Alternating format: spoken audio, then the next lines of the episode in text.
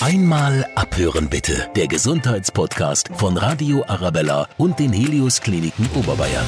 Hallo, herzlich willkommen zu unserer allerersten Folge unseres ganz, ganz neuen Gesundheitspodcasts der Helios Kliniken Oberbayern und Radio Arabella. Einmal abhören bitte. Ich freue mich total, dass ihr uns heute schon abhört, dass es jetzt losgeht. Ich bin Steffi Schaller, Moderatorin und Redakteurin bei Radio Arabella. Ich bin keine Medizinerin. Mein medizinischer Background stammt tatsächlich aus 15 Staffeln Grey's Anatomy. Deshalb hole ich mir ab jetzt alle zwei Wochen einen Experten an die Seite. Die Chefärztinnen und Chefärzte der Helios Kliniken. Und die löchere ich für euch mit Fragen zu ganz vielen spannenden, emotionalen und interessanten Themen rund um unsere Gesundheit garantiert ohne komplizierten Fachjargon. Und unsere erste Folge heute, wenn Sekunden Leben retten. Was passiert eigentlich wirklich in der Notaufnahme? 80 Stunden Wochen. Ärzte, die nach vier Tagen ohne Schlaf noch erfolgreich den Patienten im Schockraum operieren, während sie diesem gleichzeitig das eigene Blut spenden. Zwischendrin noch ein kleines Schäferstündchen mit der Krankenschwester und eine Schlägerei mit dem Chefarzt. Alles nur erfunden, was in Krankenhausserien passiert, oder ist da wirklich was Wahres dran? Welche Wunder passieren in der Notaufnahme? Wie entscheidet man, wer da als erstes drankommt? Mit welchen Schicksalen wird man dort konfrontiert? Und wie geht man mit solchen Schicksalsschlägen um? Alles Fragen, die ich heute an meinen ersten Gesprächspartner stellen darf, den Chefarzt der Notaufnahme des Helios Klinikum München West und der Helios Klinik München Perlach, Florian Heindl.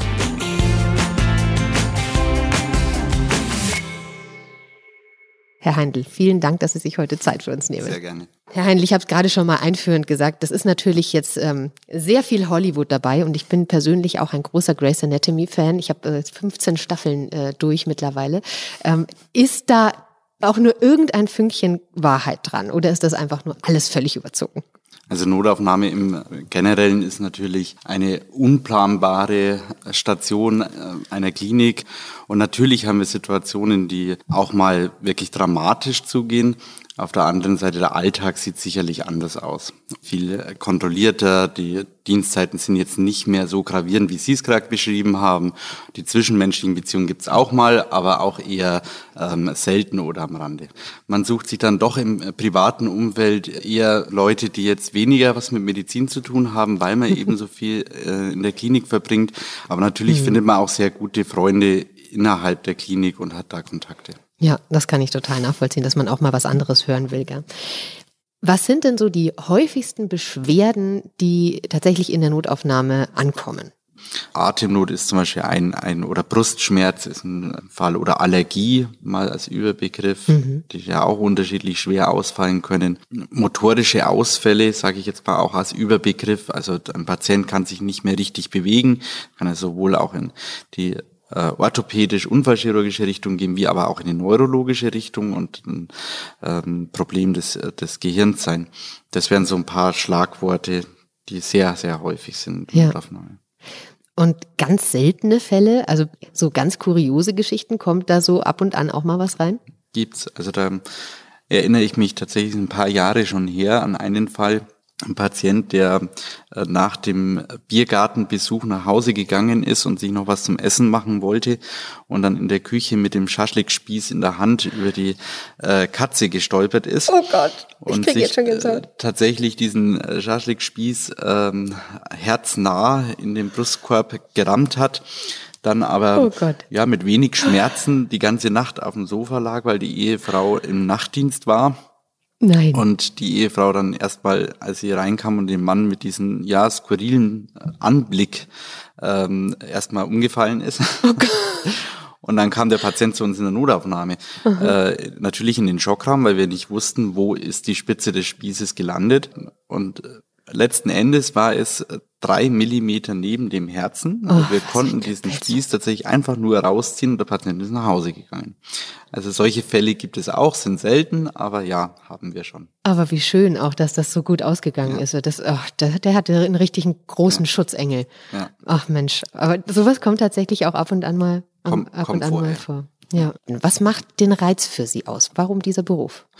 Mich hat es immer gereizt, zum einen diese Teamarbeit, die Anspannung dann in den Notfallsituationen, die zusammenschweißt Und dass man auch den klassischen Weg zwischen Arzt und Pflege in der Notfallmedizin, diese Trennung gar nicht hat. Also wir sind ein Team, jede Stimme zählt und diese, diese Teamfähigkeit war immer der Punkt, der mich sehr gereizt hat. Mhm. Braucht man wahrscheinlich auch, ja. wenn man in, in so Sekundenschnelle entscheiden muss, was ist jetzt zu tun. Also das stelle ich mir am allerschwersten vor an diesem Beruf. Es kommt ein Schwerverletzter heran und ich muss entscheiden, was passiert jetzt. Wie läuft sowas ab? Gut, hier haben wir verschiedene Schemata, die wir und Scores, die wir erheben und die es uns natürlich schon leichter machen, dann auch Entscheidungen zu treffen. Das heißt, wir haben ganz klar standardisiert, welche Werte werden erhoben, welche Fragen stellen wir. Da gibt's ähm, verschiedene Themengebiete auch innerhalb der Notfallmedizin. Und anhand dieser objektiv erhobenen Werte stellen wir dann unsere Entscheidungen. Das ist das eine. Die andere Situation ist natürlich, dass viel Erfahrung auch wichtig ist, dass wir aufgrund der Erfahrung natürlich, ähm, sei es intuitiv oder was hat man schon mal erlebt als Mediziner, Mediziner sieht man natürlich Krankheitsbilder oder Situationen, die häufig sind und weiß dann schon, welche Entscheidungen man zu treffen hat. Mhm. Also quasi tatsächlich ein Katalog, wenn man sagt, okay, ähm, das ist der Fall, das ist der Fall, dann mache ich das. Also man muss sich das nicht so vorstellen, ähm, das ist ja auch in Arztserien oft so, dass dann wild äh, umhergerufen wird und äh, da die erste Diagnose schon in den Raum geworfen wird, wenn man den Schwerstverletzten hineinschiebt und dann kommt der Chefarzt gleich direkt gelaufen. Also so ist es, ist es nicht. Ja, es gibt, es gibt Krankheitsbilder, Bilder, äh, da muss man natürlich sofort intervenieren, so ähnlich wie den Arztserien, wenn man, ähm, wenn Sie sich vorstellen, dass jemand stark blutet, zum Beispiel im Bauchraum, dann muss man den Patienten natürlich sofort in den Operationssaal bringen, um diese Blutung zu stillen und man muss Medikamente geben, um auch die Blut wieder nachzugeben zum Beispiel. Äh, da kommt es schon mal vor, dass man durch den Raum äh, schreien muss und sagen, wir müssen das und das jetzt machen, um mhm. eben auch den Zeitdruck hervorzuheben. Aber ja. normalerweise läuft es eher konstruktiv ab, äh, ruhiger ab. Ja, man erhebt seine objektiven Werte und baut seine Diagnostik darauf auf. Ja, es ist wahrscheinlich auch unglaublich wichtig, dass man auch ein Mensch ist, der die Ruhe behalten kann, oder? Das ist eines der entscheidendsten Kriterien aus meiner Sicht. Also das ist das, was wir versuchen, unseren jungen äh, Assistenzärzten, die bei uns anfangen, auch immer wieder beizubringen. Ruhe bewahren, natürlich auch seine Erfahrung mit einzubringen, aber sich an klare Regeln zu halten. Mhm. Wer gehört denn überhaupt in die Notaufnahme und äh, wer gehört da gar nicht hin? Also wir haben tatsächlich alles, von dem klassischen Hausarztpatienten bis hin zu dem Herzinfarkt, der zu Fuß reinkommt. Die, wer gehört in die Notaufnahme, ist immer für uns bisschen schwierig zu beantworten, weil die Patienten natürlich ihre Beschwerden subjektiv wahrnehmen und wir jetzt nicht pauschal sagen können, sie gehören in die Notaufnahme, sie können nicht in die Notaufnahme, bevor wir eine Untersuchung durchgeführt haben ich sag mal so, also ganz klassisch, klassisch starke Schmerzen gehören in die Notaufnahme, ähm, plötzlicher Beginn von Beschwerden gehören in die Notaufnahme, das mal einfach so pauschal gesagt. Ähm, wenn Beschwerden jetzt schon seit mehreren Wochen bestehen, wage ich mal zu behaupten, kann man auch erstmal zum ambulanten Arzt gehen, sich einen Termin vereinbaren. Ähm, aber alles, was akut auftritt, gehört in die Notaufnahme. Mhm. Also da tatsächlich nicht Angst haben davor oder falsche Bescheidenheit oder zu sagen, ah, hm, die haben eh keine Zeit für mich, da gehe ich nicht hin, sondern wenn ich mich danach fühle, dann soll ich auch kommen. Genau. Wenn ich dann ankomme in der Notaufnahme, wie viel Menschen arbeiten denn dort? So ganz klar kann man nicht sagen, wie viele Mitarbeiter sind pro Tag in der Notaufnahme. Das ist natürlich auch immer sehr unterschiedlich. Wir haben in den letzten Jahren in den Notaufnahmen gelernt, dass es auch Phasen gibt, zu denen mehr Patienten kommen und Phasen gibt, in denen weniger sind. Danach richten wir tatsächlich mittlerweile auch unsere Dienstpläne aus. Das war früher mhm. anders. Früher war immer ganz klar, so viele Schwestern und so viele Ärzte müssen pro Schicht ähm, da sein. Mittlerweile gliedern wir das ans Aufkommen der Notaufnahme. Und äh, wir stärken natürlich diese Hochphasen der Notaufnahme dann auch mit Personal. Mhm. Was Sie, sind denn so Hochphasen? Also die tägliche Tendenz, das beschreibt man mal ganz gut mit einem Walfisch. Das sind so zwei Gipfel am Tag. Gegen Mittag ist so die erste Welle, des vermehrten Anstroms in die Notaufnahme hat häufig damit zu tun, dass die Patienten natürlich früh am Morgen aufstehen. Entweder gehen sie zum Hausarzt, der Hausarzt stellt fest, ja, sie sollten in die Notaufnahme gehen, das ist der eine Weg. Der andere Weg ist natürlich, man steht auf, man merkt, oh, irgendwie geht's mir heute nicht ganz so gut, äh, zögert es noch ein bisschen raus und gegen Mittag sagt man, ja, es geht jetzt nicht mehr. Das ist die eine Situation. Dann versucht man diese Welle tatsächlich erstmal adäquat abzuarbeiten. Mhm. Also mal ganz pauschal gesagt. Wenn man das dann schafft, dann geht diese Welle natürlich wieder nach unten und gegen den Abendstunden geht nochmal eine Welle nach oben. Mhm. Also das ist zum Beispiel der Schwanz des Walfisches. Da ist nochmal ein ganz steiler Anstieg. Viele Patienten kommen nach der Arbeit und sagen, ja, möchte ich mir jetzt doch nochmal anschauen lassen. Äh, andere Situationen sind natürlich, dass Leute auch nach der Arbeit nach Hause kommen, finden ihre Angehörigen vor und sagen, ja, du musst jetzt da was machen, wenn du den ganzen Tag dich schon schlecht gefühlt hast. Und diese zwei Wellen sehen wir von der täglichen Ansturm in der Notaufnahme. Mhm. Saisonal oder übers Jahr gesehen, normalerweise ohne Covid sehen wir im Herbst dann beginnend Atemwegserkrankungen, Durchfallerkrankungen, ähm, die schon einen hohen Teil äh, von Patienten in der Notaufnahme auch ausmachen. Mhm. In den Sommermonaten ist dagegen deutlich weniger. Ähm, hat zum einen mit den Erkrankungen an sich zu tun, zum anderen aber auch mit der Urlaubszeit. Wenn Patienten natürlich nicht in der Stadt sind, dann müssen sie auch nicht in die eigene Notaufnahme kommen. Also diese mhm. zwei Tendenzen sehen wir. Feiertage, Brückentage, also ganz äh, gravierend sogar. Also wenn der Donnerstag frei war, am Freitag ist leistungsstark, da müssen wir Personal aufbauen in der Notaufnahme. Wochenenden und dann natürlich Weihnachten, Ostern, das sind natürlich schon die Tage, an denen wir am meisten arbeiten müssen. Sie sind die Armen, die da für uns die Stellung halten, ja. wir feiern dürfen. Genau. Ähm, ich stelle mir das tatsächlich, weil Sie jetzt gerade beschrieben haben, wellenartig kommen die Patienten ganz schwierig vor, sowas vorab zu planen, weil man weiß ja tatsächlich nicht, wie viele Patienten kommen zu mir. Entschuldigung. Müssen Sie eine Notaufnahme? Eigentlich ja, aber meine Kollegin übernimmt das. Ja, planbar ist das nicht. Das ist aber auch der Charme und der Reiz ähm, in der Notaufnahme. Man geht früh in die Arbeit und kann nicht planen, den Tag nicht planen. Man weiß nicht, was kommt. Man weiß auch nicht, wie leistungsstark der Tag für einen wird. Genau, das wäre nämlich meine Frage gewesen. Was, wenn da ein Patient mehr da ist als Mitarbeiter? Das ist prinzipiell so. Wir haben wesentlich mehr Patienten als Mitarbeiter in der Notaufnahme. Ja. Das ist ein Faktor von fünf bis sechs sogar. Mhm. Genau, muss aber nochmal okay. betonen, Triage hat in der Notaufnahme einen ganz anderen äh, Stellenwert als das, was jetzt in der Covid-Zeit diskutiert wurde. Mhm. Also natürlich wird kein Patient äh, seine Hilfe nicht bekommen, wenn er sie, äh, wenn er sie benötigt. Aber wir schätzen natürlich die Patienten nach Dringlichkeit ein.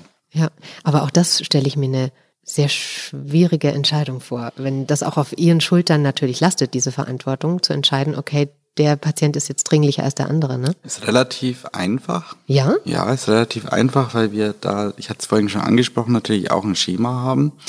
Zum einen zählen hier subjektive Beschwerden.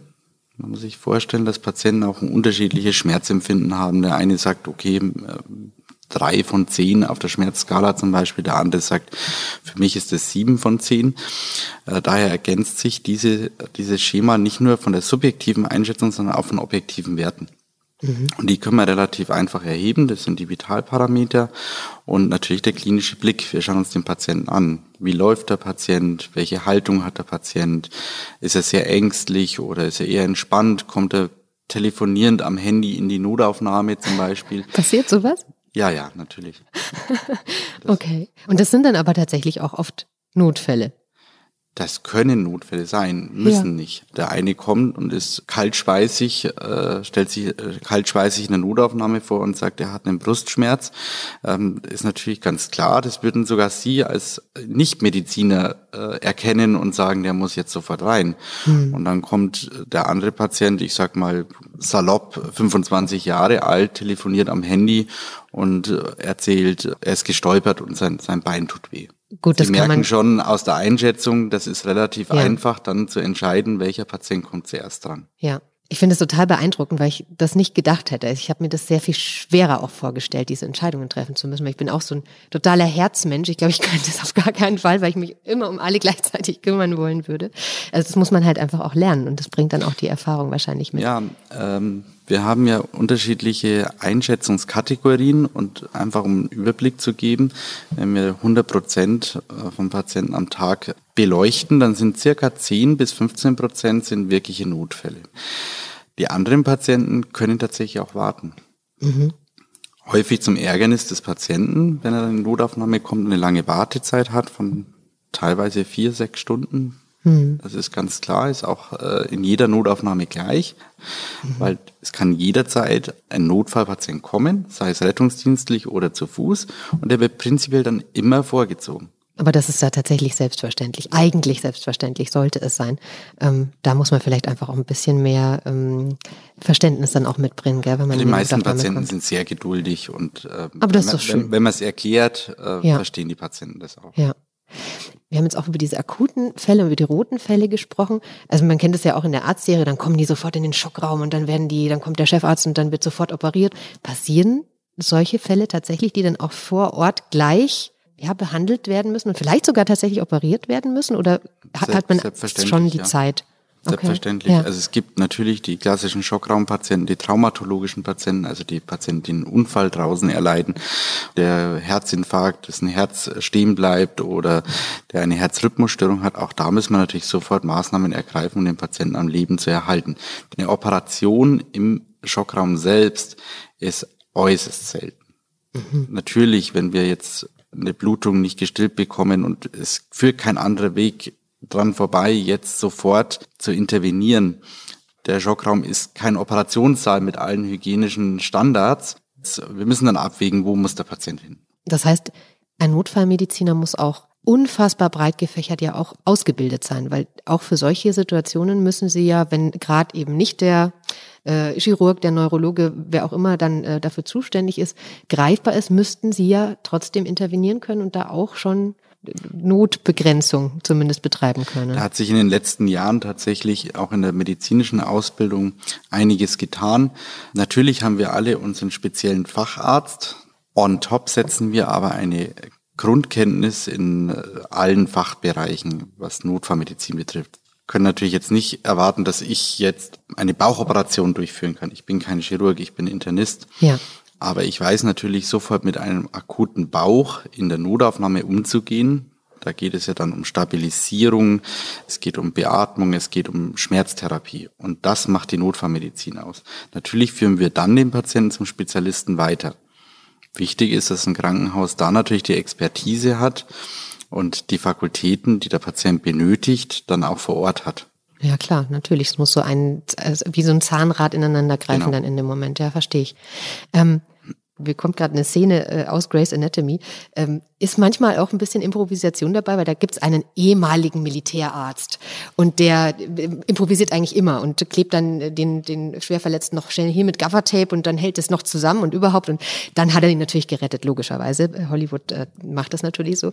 Ist da schon manchmal so ein bisschen Intuition auch dabei und so ein bisschen Improvisation? Also bei den akuten Notfällen, die eben sofort behandelt werden müssen, kann das durchaus mal vorkommen, dass man äh, Maßnahmen ergreifen muss, die man, wenn man Zeit hätte, vielleicht anders machen würde. Ganz klar, aber nicht im Standardprozedere der Notaufnahme. Da halten wir uns natürlich schon auch an äh, die adäquate Versorgung des Patienten. Ja, logisch. Also es wird nicht mit Gaffertape irgendwas zusammengeklebt. da braucht ihr draußen keine Sorge haben. Jetzt haben wir viel über den, den Alltag gesprochen.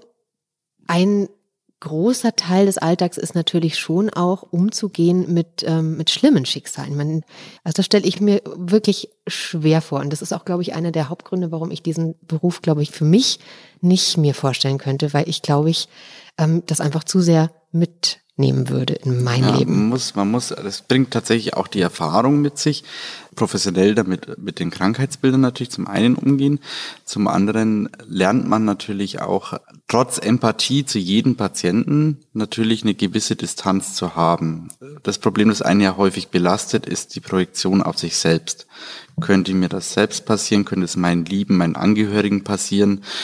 Das belastet einen ja am häufigsten. Hm man muss da ja tatsächlich immer versuchen, äh, die Distanz zu wahren. Ich gebe Ihnen recht, es gelingt nicht immer. Also man hat natürlich schon äh, Schicksale über Jahre hinweg, die einen immer wieder mal begleiten, an die man denkt. Aber es gehört zur Professionalität, das über den Prozess der Erfahrung dann natürlich auch auf einer gewissen Distanz zu halten. Ja. Und das funktioniert dann auch ganz gut finde vielleicht auch einen privaten Ausgleich mit Sport äh, oder Hobbys, die man hat. Also Im Endeffekt, das sage ich immer, diese Frage kommt sehr häufig, auch im, im Bekannten- und Freundeskreis. Es ist ein Beruf wie jeder andere Beruf. Und der eine kann es, der andere kann es nicht. Mhm. Und man lernt tatsächlich, wenn man es kann, mit den Situationen umzugehen. Mhm.